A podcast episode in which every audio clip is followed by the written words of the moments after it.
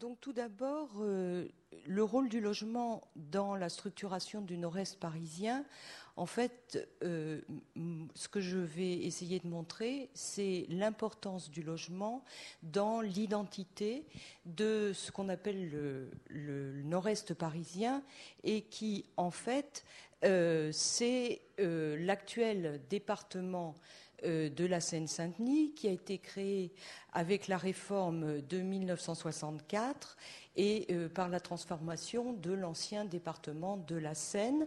Et c'est donc toutes euh, les communes limitrophes de Paris, Saint-Ouen, Aubervilliers, Pantin, leurs communes adjacentes, donc un peu plus loin, la Courneuve, Bobigny, Saint-Denis, Drancy, etc.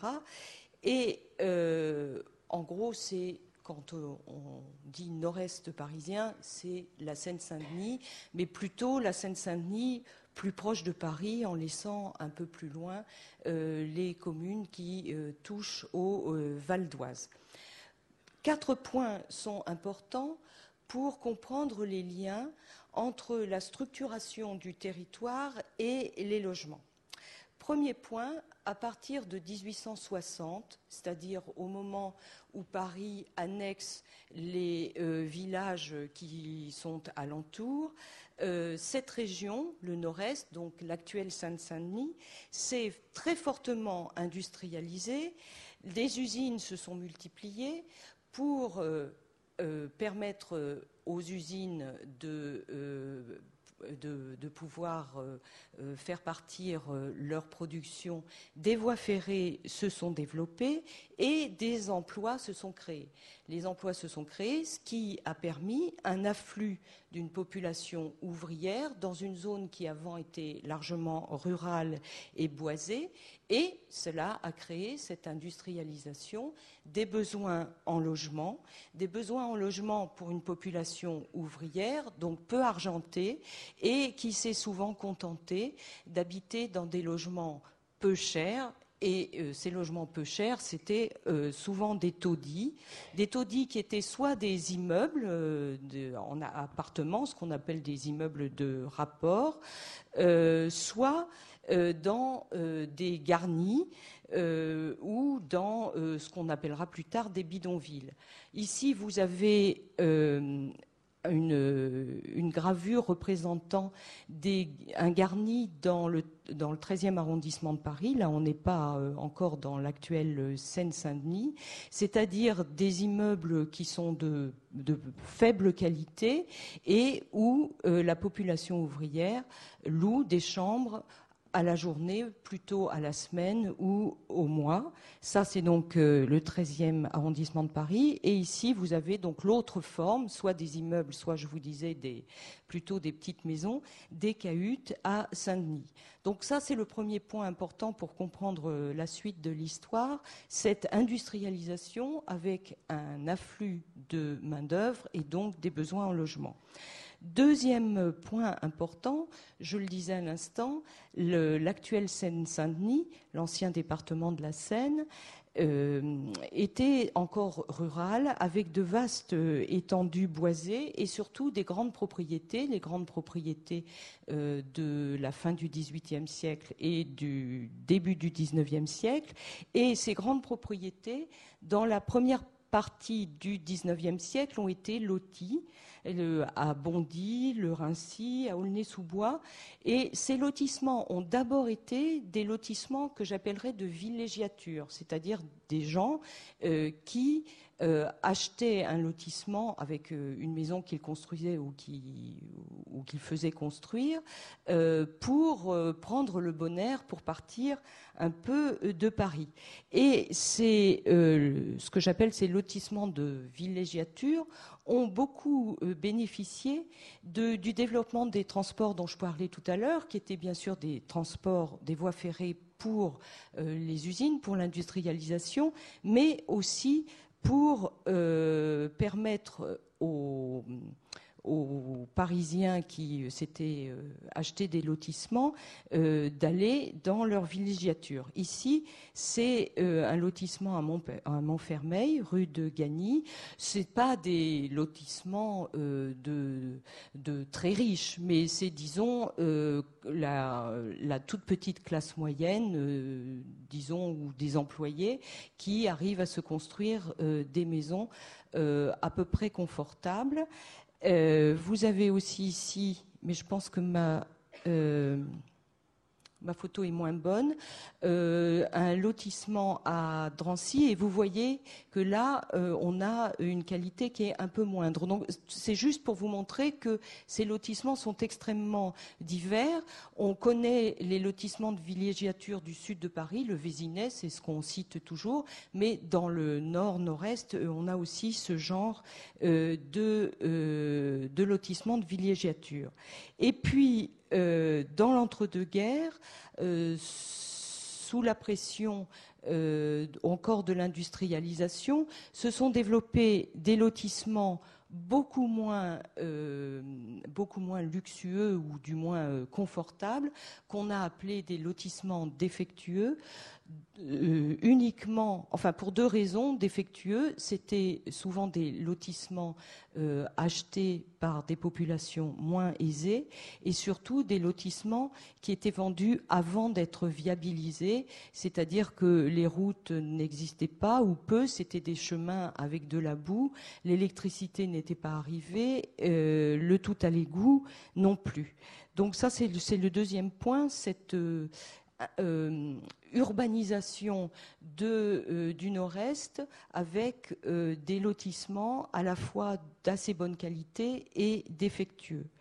Troisième élément important pour comprendre ce survol que je vais faire d'un siècle de logement dans le nord-est parisien, dans les années 50 et 60, 1950 et 1960, donc on est déjà 100 ans après le début de mon histoire, sous le triple effet, un, de la croissance démographique d'après 45, deux, du plein emploi et de l'appel à la main-d'œuvre étrangère, euh, la région a connu toujours euh, plus de besoins en logement, besoins en logement qui ont euh, généré un habitat dégradé, insalubre. Vous avez ici la photo d'un bidonville dans les années 50 euh, à Saint-Denis, vous voyez que ce n'est pas tellement différent des cahutes que je vous ai montrées du début du siècle.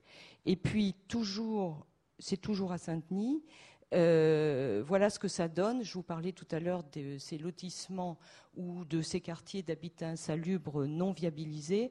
quand il a beaucoup plu, nous avons ici le bidonville, c'est à Saint-Denis, sous les eaux. Dernier élément, à partir du début des années 1970, la région connaît une très forte désindustrialisation, donc c'est le contraire de ce que je disais au début, avec euh, la délocalisation d'établissements industriels et l'apparition de friches. Vous avez là euh, une friche industrielle à au, Clés sous bois. C'est une ancienne usine de machines à traire qui a été donc euh, fermée et euh, la zone reste euh, en friche. Cette, désindustrialisation se conjugue avec le fait que sous, le, sous, sous l'effet des transformations de Paris, le, fait que Paris, pendant ce temps-là, a aussi euh, lutté contre l'habitat insalubre. Et donc les rénovations de euh, la capitale ont chassé une partie de la population qui habitait dans les immeubles qui étaient en rénovation, qu'on a détruits et remplacés par d'autres immeubles. Et une partie de cette population n'a pas pu être relogée sur place parce que les loyers euh, ont augmenté et donc euh, la pauvreté et le besoin en logement ont envoyé des euh, Parisiens dans l'actuelle Seine-Saint-Denis. Alors, cette paupérisation d'une partie de la population parallèle à la déindustrialisation a fait que un certain nombre de constructions de logements sociaux dont je, vais parler dans un instant euh, se sont dégradées.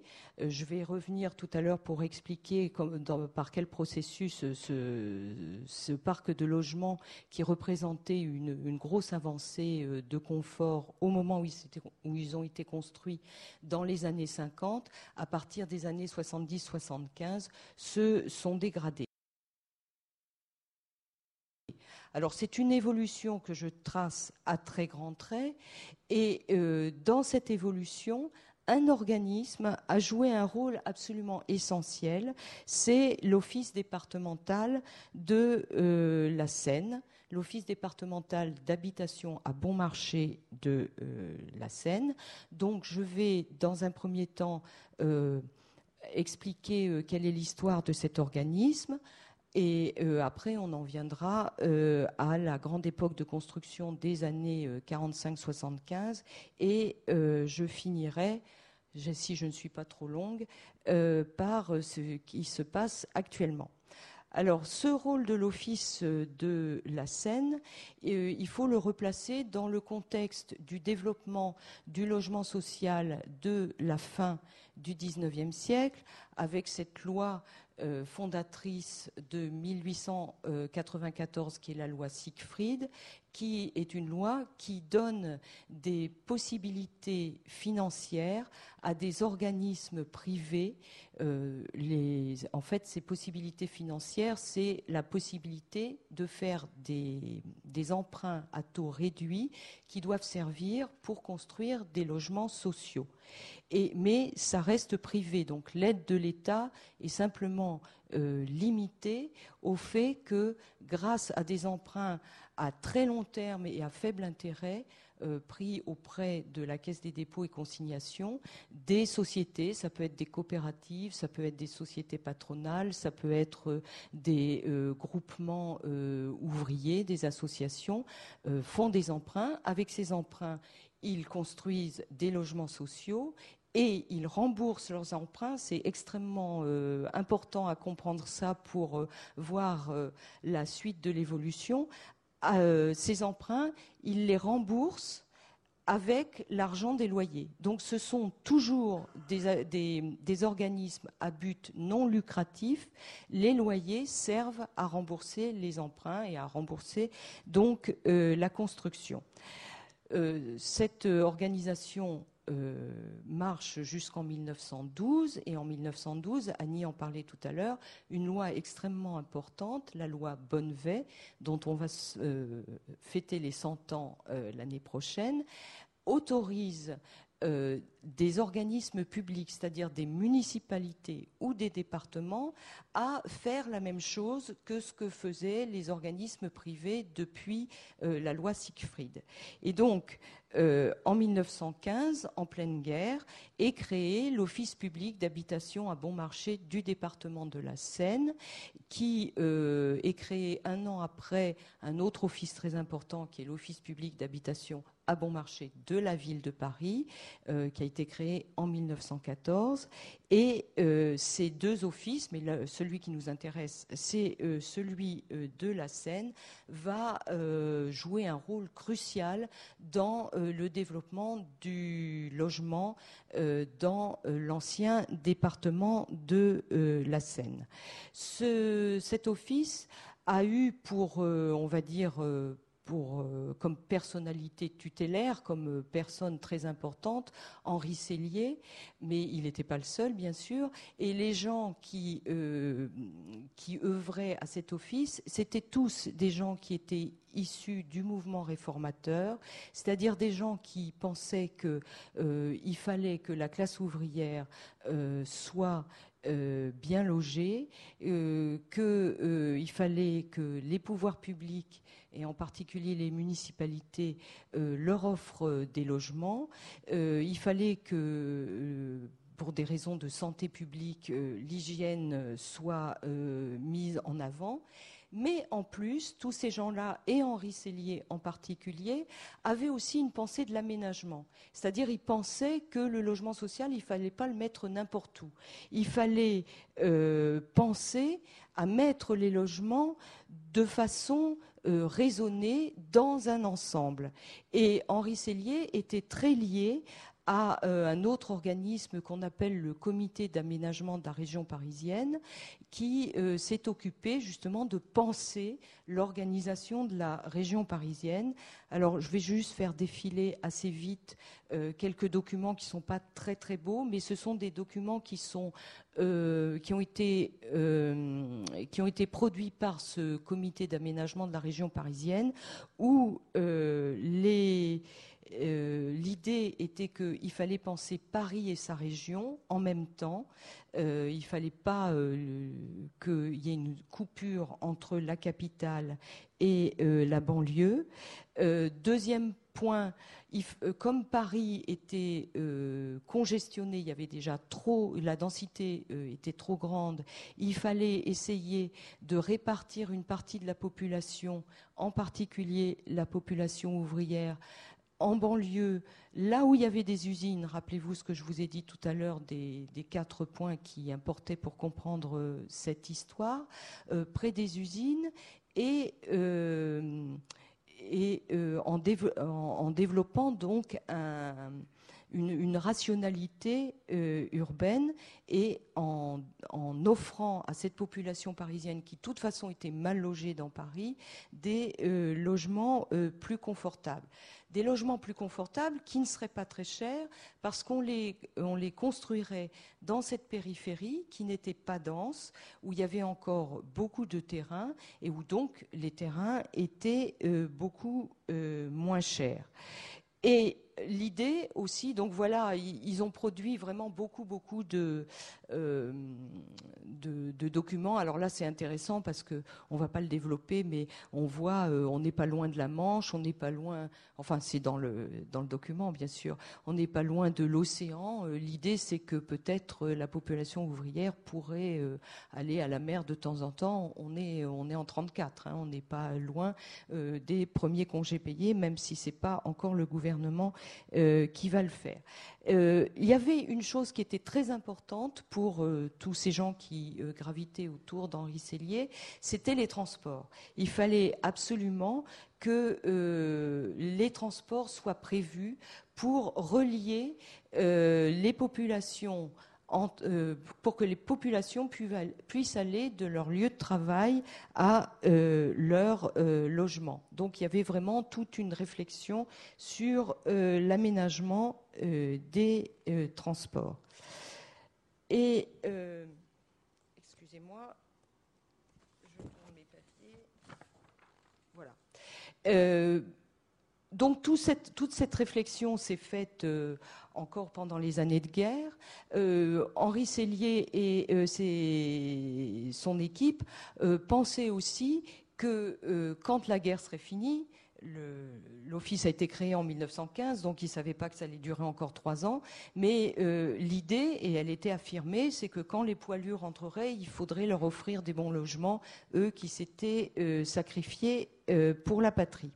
Alors, bien entendu, pendant la guerre, il s'est quasiment rien construit, mais l'Office a commencé à acheter des terrains, à recruter des architectes, a commencé à penser où et comment on allait construire. Et euh, le début de la construction s'est fait à partir euh, des années 20. Et euh, je vais juste insister sur trois points qui me semblent importants aussi pour la suite des événements. C'est que dans les principes, l'Office public de la Seine aurait préféré que les logements qu'ils auraient construits pour euh, les, populations ouvrières solvable, c'était pour l'élite de la classe ouvrière, pour des ouvriers, pour ceux qui pouvaient payer. Bien sûr, les loyers étaient moins chers que euh, dans euh, ce qu'on appellerait maintenant le secteur privé, mais il fallait quand même qu'ils payent, parce que l'Office devait rembourser les prêts euh, qui lui avaient permis de faire ces logements. Donc l'idée qu'ils auraient voulu maintenir, c'est qu'il fallait faire des logements dans des cités-jardins qui allieraient la ville à la campagne et euh, qui seraient plutôt des logements individuels, des petites maisons. Et en effet, un certain nombre de cités-jardins ont été euh, construites. Vous avez ici la cité-jardin des chemins de fer de ceinture, construite donc euh, par l'Office. Et vous voyez, l'Office a construit là une cité pour loger les employés des chemins de fer de ceinture. Donc on a bien là l'idée qu'on loge les gens qui euh, travaillent euh, dans la région. Et euh, ces cités-jardins, elles étaient pensées en fonction de ce qu'on appellerait maintenant un aménagement du territoire, c'est-à-dire, bien sûr, on les mettait au milieu de champs. Vous le voyez là, c'est un plan, c'est un, dessin, euh, c'est un projet, euh, mais euh, avec des, des, des, dessertes qui emmèneraient. Alors là, je ne sais pas si je vais y arriver qui emmènerait à l'ancien village qui se trouve ici. Donc vous avez là la nouvelle cité avec euh, le, centre et puis euh, des voies en, rayon, mais aussi euh, raccordées à l'ancien territoire. Donc il y a quand même l'idée de ne pas mettre ces nouvelles cités en plein milieu des champs, ce que on fera un peu plus tard pour d'autres raisons, j'y reviendrai. Et puis, dans ces nouvelles cités, il était aussi pensé, et il a été la plupart du temps réaliser euh, des équipements. C'est-à-dire, on ne met pas que des maisons.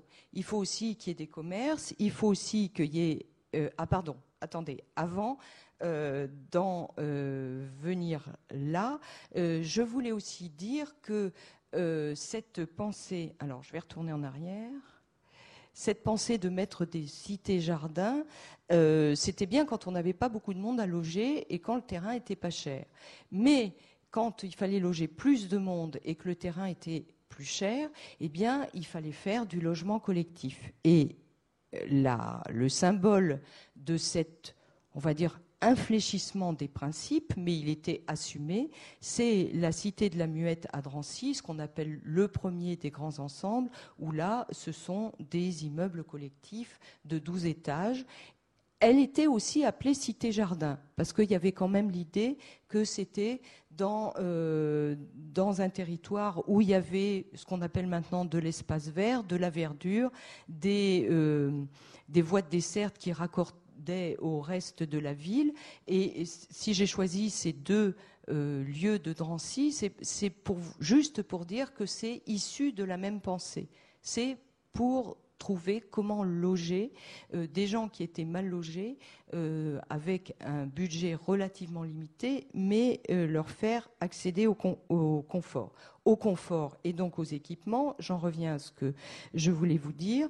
Donc faire des voies de communication, des transports, des commerces et des écoles. Et vous avez là euh, l'école du groupe Jean Jaurès au Pré-Saint-Gervais, donc qui a été construit en 1934. On est à peu près, c'est euh, la même chronologie. Hein. le, la, cité de la Muette, non, pardon, la, petite cité de Drancy, la cité Jardin, c'est 1922. La Muette, c'est 32. Et, et là, au Pré-Saint-Gervais, c'est 34. On est à peu près dans le même temps.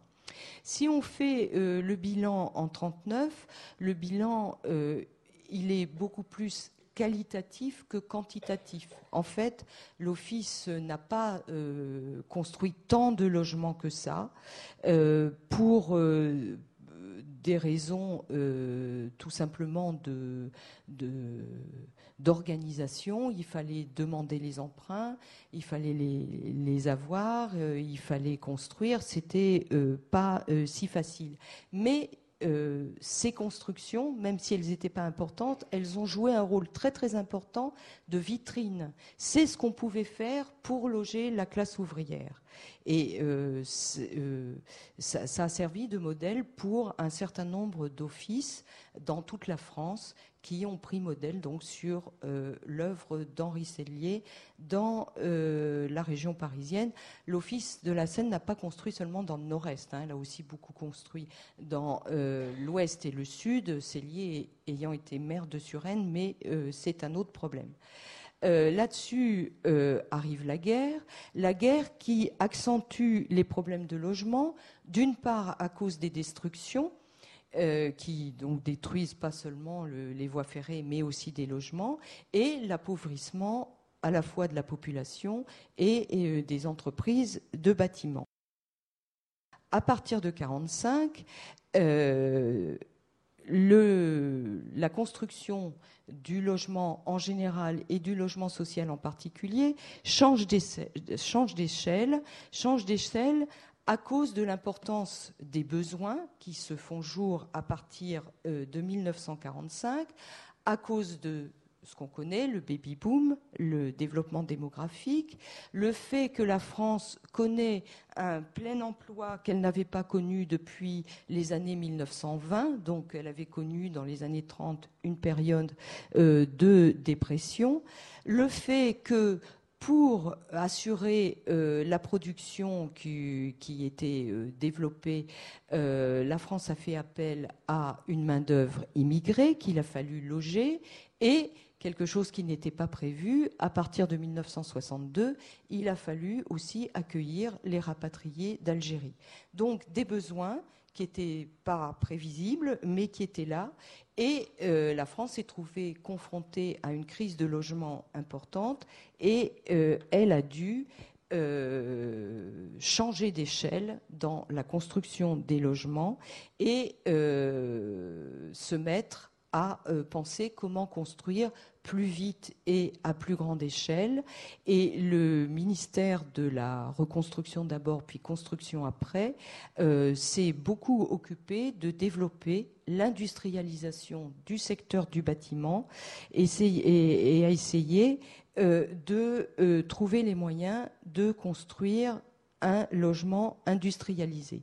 Alors, ce qu'on cite toujours dans ce développement du secteur euh, du bâtiment industrialisé, c'est euh, l'idée de fabriquer des éléments dans des usines, soit près du chantier, soit beaucoup plus loin, des éléments préfabriqués que on montrait en série. Alors ici, vous avez un transport d'éléments préfabriqués qui ont été faits dans le sud de la France et qui euh, sont remontés en camion euh, vers euh, la région parisienne. Et là, la photo précédente, c'est la construction d'un ensemble à Montreuil où on voit très bien, c'est pour ça que j'ai choisi cette photo, on voit bien le chemin de grue qui permet euh, de prendre les euh, éléments préfabriqués et de les monter les uns sur les autres. Alors ici, contrairement à la photo précédente, euh, une partie des éléments sont fabriqués sur place. là, je ne pense pas que ce soit les hangars de fabrication, c'est plutôt les hangars pour les ouvriers, mais il y, y, avait une usine qui n'était pas très loin. Alors le problème, c'est construire vite, beaucoup, euh, en grande quantité, mais où? Il faut euh, trouver des terrains. Et euh, les communes se sont trouvées dans l'obligation de trouver des terrains les moins chers possibles pour essayer de limiter les coûts. Et là encore, le, le rôle d'Henri Sellier a été tout à fait intéressant parce que depuis les années 20, il avait incité les communes à euh, constituer des réserves foncières en disant maintenant vous construisez pas, mais peut-être plus tard il faudra construire. Donc euh, réserver des terrains qui pourraient ultérieurement euh, servir à construire des logements. À partir de 55 à peu près, les grands ensembles, ce qu'on appelle les grands ensembles, euh, poussent comme des champignons dans euh, la région. Alors vous avez ici euh, la, fin de la construction de la cité Guinemer à Saint-Denis de 1954. Alors vous voyez que contrairement à ce que voulaient les premiers promoteurs du logement social, dans l'urgence, les immeubles ont été construits, mais euh, les routes, euh, les chemins d'accès et puis surtout les transports euh, n'ont pas suivi tout de suite. Donc la photo est un peu tristounette. Euh, c'est pas pour faire de la mauvaise publicité, c'est juste que Pierre Douzenel, qui a beaucoup photographié toute la construction à Saint-Denis, a fait cette photo. Pour, pour, montrer, c'est juste à la fin de la construction. Alors quand même, pour pas rester dans le assez triste, euh, une photo un peu plus gaie, mais tout à fait euh, significative.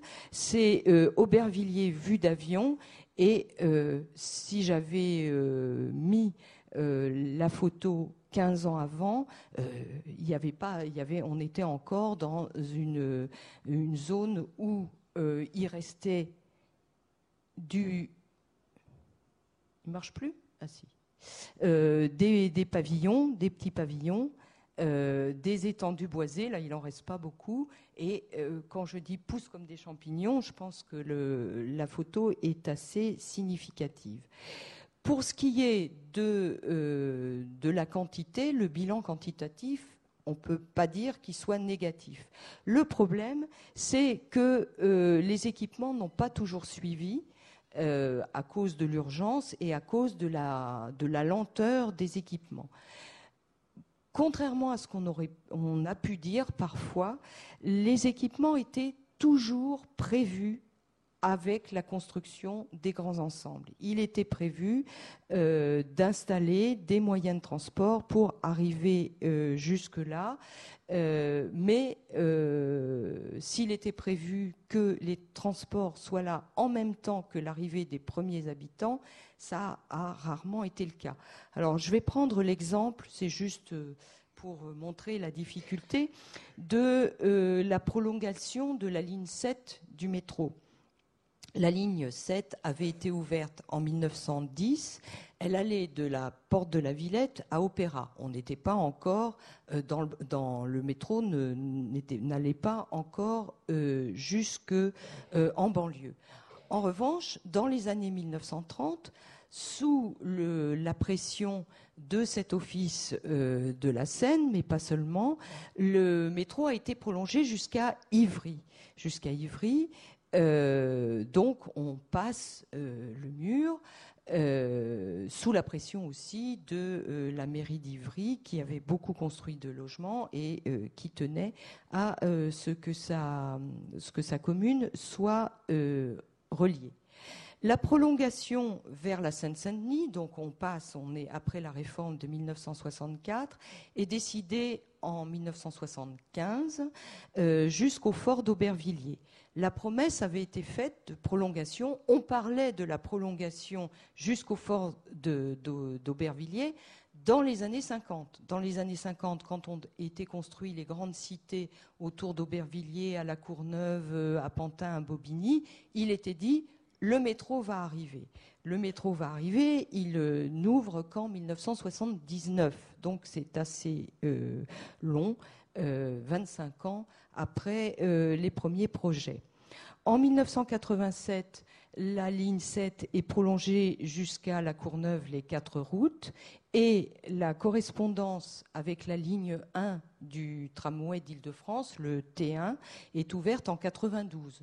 Donc euh, il y a presque 100 ans entre. Alors bien sûr, la, situation de 1910, ne euh, me faites pas dire quand même ce que j'ai pas dit. Euh, faut pas caricaturer, mais euh, la situation de 1910 et de 1992 n'était pas la même. Mais cette ligne du métro a quand même mis presque 100 ans pour, pour être prolongée jusque ce qu'on appelle le nord-est parisien.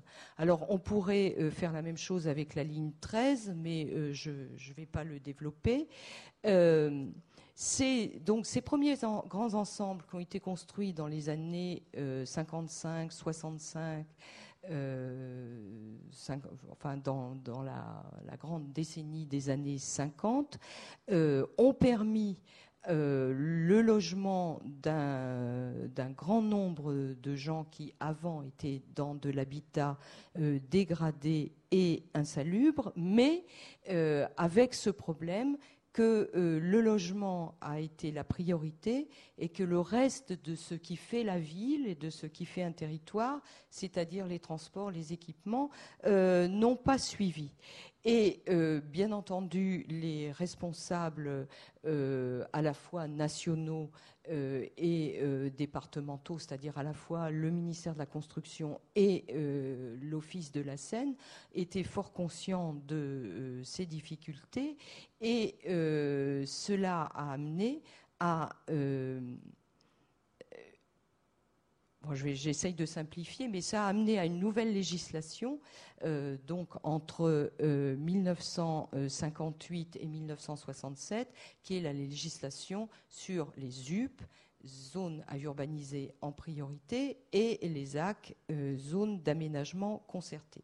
L'idée était qu'il fallait absolument pas continuer à faire des ensembles qui soient plantés sur des territoires communaux, mais essayer euh, d'avoir une concertation entre euh, plusieurs communes et donc un certain nombre euh, d'outils d'outils techniques et législatifs ont permis cela et essayer de créer des véritables quartiers, en particulier en assouplissant les règles d'expropriation pour avoir des terrains d'un seul tenant. Et euh, pour arriver à concentrer l'effort de construction, car les besoins étaient toujours euh, aussi importants, euh, l'idée était que une, ZUP ne pouvait pas avoir l'autorisation de, toutes ces expropriations et, et de construction s'il n'y avait pas 500 logements minimum. Donc cela a engendré encore de euh, nouveaux euh, grands ensembles. Euh, et en dix ans, il y a eu presque 200 ZUP et ça correspond à à peu près 800 000 logements. Donc là encore, un, vrai effort de construction. Alors ici, pour montrer qu'il n'y a pas que dans le nord-est qu'on a construit des ZUP, c'est la, la ZUP fameuse d'Argenteuil et pour rester dans euh, la photo est moins belle, excusez-moi. Euh, pour rester dans le nord-est, ici, euh, c'est la cité du Stade à Bondy. toutes, ces, toutes ces réalisations ont permis donc de loger toutes ces populations et de faire face à un certain nombre de besoins, mais pas tous, d'une part, et de l'autre, des évolutions qui euh, n'avaient pas été euh, prévus, euh, ou du moins dont les effets pervers n'ont pas été prévus, sont venus gripper les machines. Et un point qui me semble très important, c'est le développement des hypermarchés.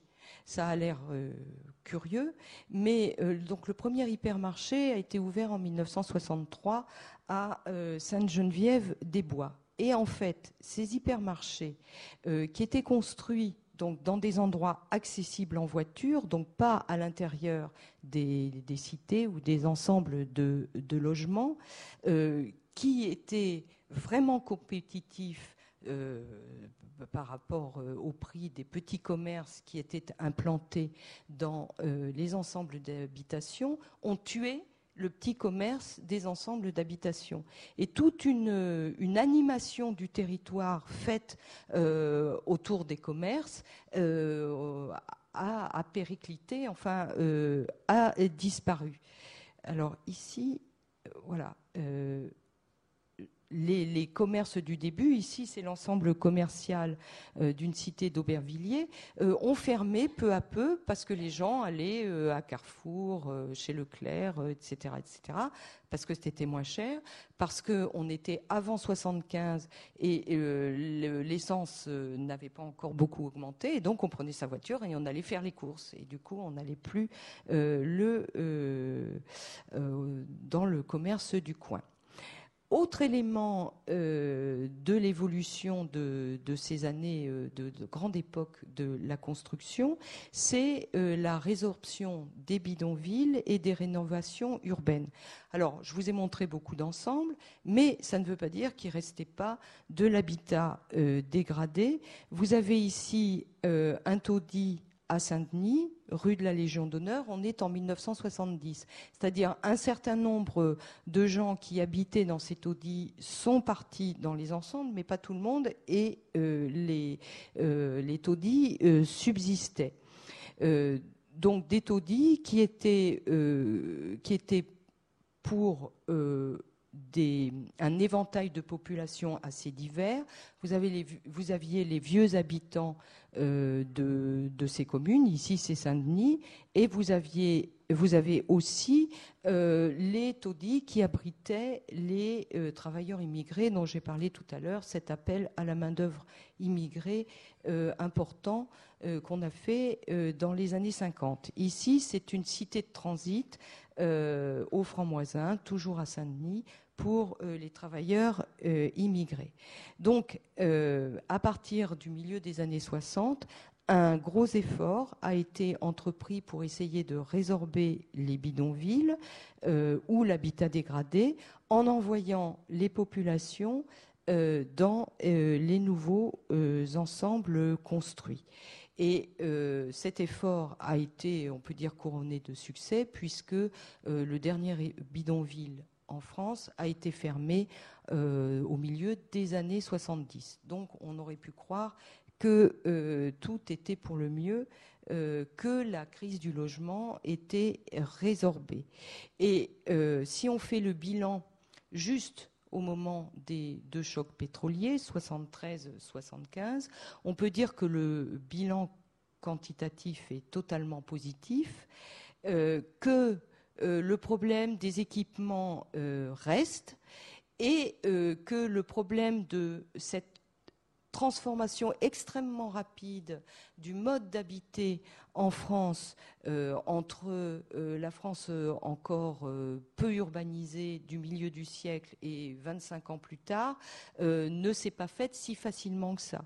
C'est-à-dire qu'il y a eu d'un côté pour les populations qui ont pu entrer dans les nouveaux logements euh, une amélioration certaine, mais en même temps tout un regret de la perte de euh, la sociabilité et des anciens paysages euh, d'une ville à échelle humaine. C'est des choses qu'on entendait dire. Et ce rejet des tours et des bars qui s'est accentué au moment de mai 68, euh, sous les pavés la plage, euh, métro boulot dodo, etc., etc., euh, a été relayé au niveau du gouvernement, puisque en 1973, il y a eu une sorte de, de, de, changement de paradigme pour les pouvoirs publics on arrête de faire des tours et des bars et on essaye de refaire une ville à euh, visage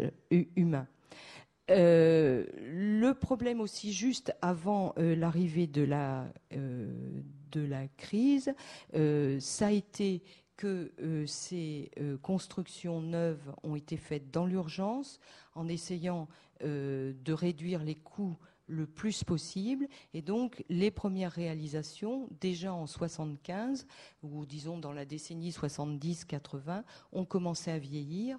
Or, je vous disais tout à l'heure que euh, l'office d'HBM, qui était devenu HLM en 50, euh, euh, était un organisme à but non lucratif.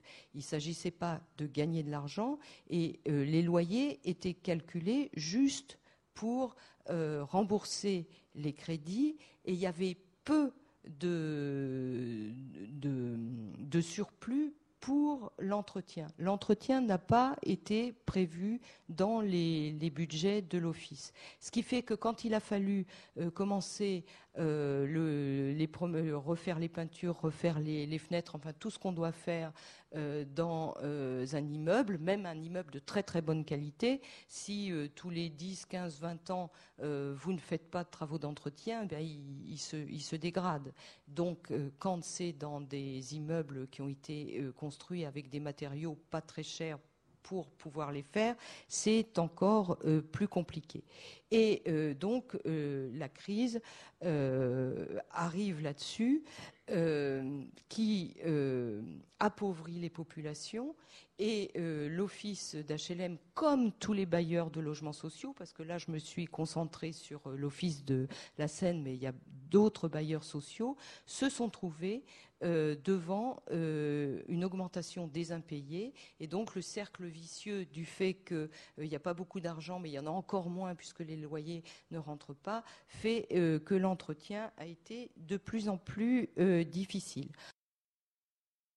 Alors, je vais essayer en cinq minutes de terminer euh, sur euh, cette dernière période, à partir donc des années 70-80, euh, un territoire qui se trouve face à des difficultés, des difficultés que je vais résumer assez rapidement avec le, grand point, la grande transformation euh, à part euh, la crise économique et le chômage, qui, euh, de mon point de vue, sont les choses les, essentielles, c'est que, et ça j'en ai pas encore parlé, jusque dans les années 70, oui 70, euh, les populations qui étaient logées dans euh, les euh, réalisations des offices publics, départementaux ou municipaux, étaient d'abord des Français. C'était les Français qu'on logeait, plus des étrangers, des immigrés, une, une population, une main-d'œuvre immigrée, s'il y avait des accords bilatéraux entre les États euh, de provenance euh, de euh, ces populations, c'est-à-dire à partir des années 20, la Pologne, le Portugal, l'Espagne c'est un peu plus compliqué, mais donc c'était en priorité des Français. Devant l'accroissement des besoins et devant surtout les transformations de, de l'implantation des populations, à partir des années 75-80, euh, ce n'était plus seulement des Français qu'on logeait. Et la population s'est transformée aussi euh, à partir de ça. D'une part, les, euh, les bailleurs de logements sociaux et en particulier l'Office de la Seine a commencé à, continuer, mais à accentuer la, construction de foyers spécifiquement pour des populations particulières, ciblées. Ici, vous avez euh, la maquette du foyer Pinel à Saint-Denis, qui était surtout euh, à destination, même euh, on va dire quasi totalement, pour des populations maliennes. Et donc, les bailleurs, les, promoteurs du logement social se sont trouvés avec des populations qui étaient différentes à loger. Alors euh, là, je viens d'en parler, mais aussi d'autres populations pour lesquelles euh, il n'y avait pas eu tant de problèmes euh, dans les années 20, 30 jusqu'aux années 60, c'est des personnes âgées. Et les à cause de euh, tout simplement de l'augmentation de l'espérance de vie. Et donc, euh, les bailleurs sociaux ont aussi construit des euh, foyers ou des maisons de retraite, chose qui n'était pas dans, leur, dans leur mission au départ. Ce qui ne veut pas dire que euh, dans les années 20, on n'a pas construit quelques... Euh, enfin, les promoteurs du, logement social ont pensé à construire des maisons pour les personnes âgées, mais ce n'était pas euh, l'urgence, ce n'était pas la, priorité. Et donc, le, logement social s'est trouvé devant de nouveaux enjeux complexe, puisqu'il fallait à la fois entretenir un parc vieillissant avec une population qui s'était appauvrie. Je répète que euh, au départ, et pour que le système fonctionne, parce que c'est un système, il faut que les loyers soient payés. Si les loyers sont pas payés, euh, on ne peut pas rembourser les emprunts et surtout on ne peut pas entretenir. Donc euh, les ascenseurs sont cassés, la peinture n'est pas refaite parce que l'argent ne rentre pas. Et cette, cette situation s'est dégradée au point que, au début du XXIe siècle, euh, les pouvoirs publics, euh, qui avaient bien conscience euh, du problème, enfin, ont fini par essayer de prendre le problème à, bras le corps. Je vais assez vite pour pas trop dépasser l'heure. Et en 2000 a été en 2000 et 2003, deux lois importantes, la loi SRU euh, solidarité et, renouvellement urbain et euh, l'ANRU euh, ont essayé de se arriver à, à renverser l'évolution euh, on, était passé d'une période où on espérait résoudre la question du logement ouvrier avec euh, euh, une, des constructions importantes et ça avait marché. Et la crise et l'évolution ultérieure revenaient mettre en cause cette utopie de bien loger la classe ouvrière. Et donc des cités qui non, pardon, ça euh, c'était juste pour vous montrer euh, l'évolution de la de la construction du territoire. Vous avez euh, au premier plan l'ancienne cité jardin de Stein, construite en 24. Puis vous avez à tout à fait l'arrière-plan.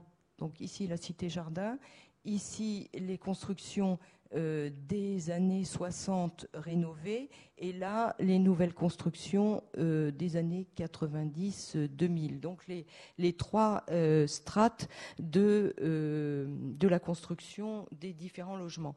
Et juste, je voulais vous montrer ce, grand ensemble qui s'étend sur plusieurs communes, Pantin, Bobigny, La Courneuve, avec la cité des Courtils. Pardon la cité des Courtilières, ah ben décidément, euh, qui au moment où elle a été construite euh, entre 1950, 55 et 60, était un modèle d'architecture euh, et d'urbanisme.